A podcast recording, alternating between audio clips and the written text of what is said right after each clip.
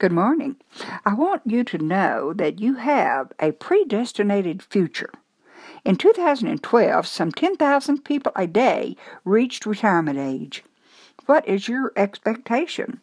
For some, the gloom of a spent life will dictate the future. Eat and drink, for tomorrow we die.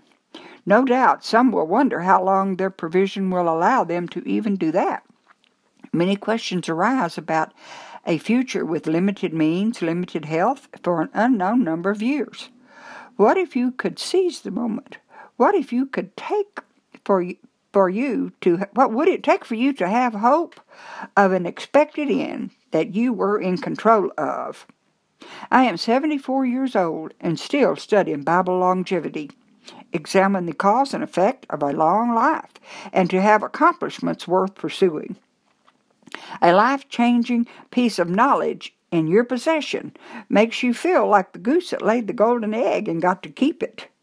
Ephesians 1:11 says God in whom also we have an inheritance being predestinated according to the purpose of him who worketh all things after the counsel of his own will. Have a great day.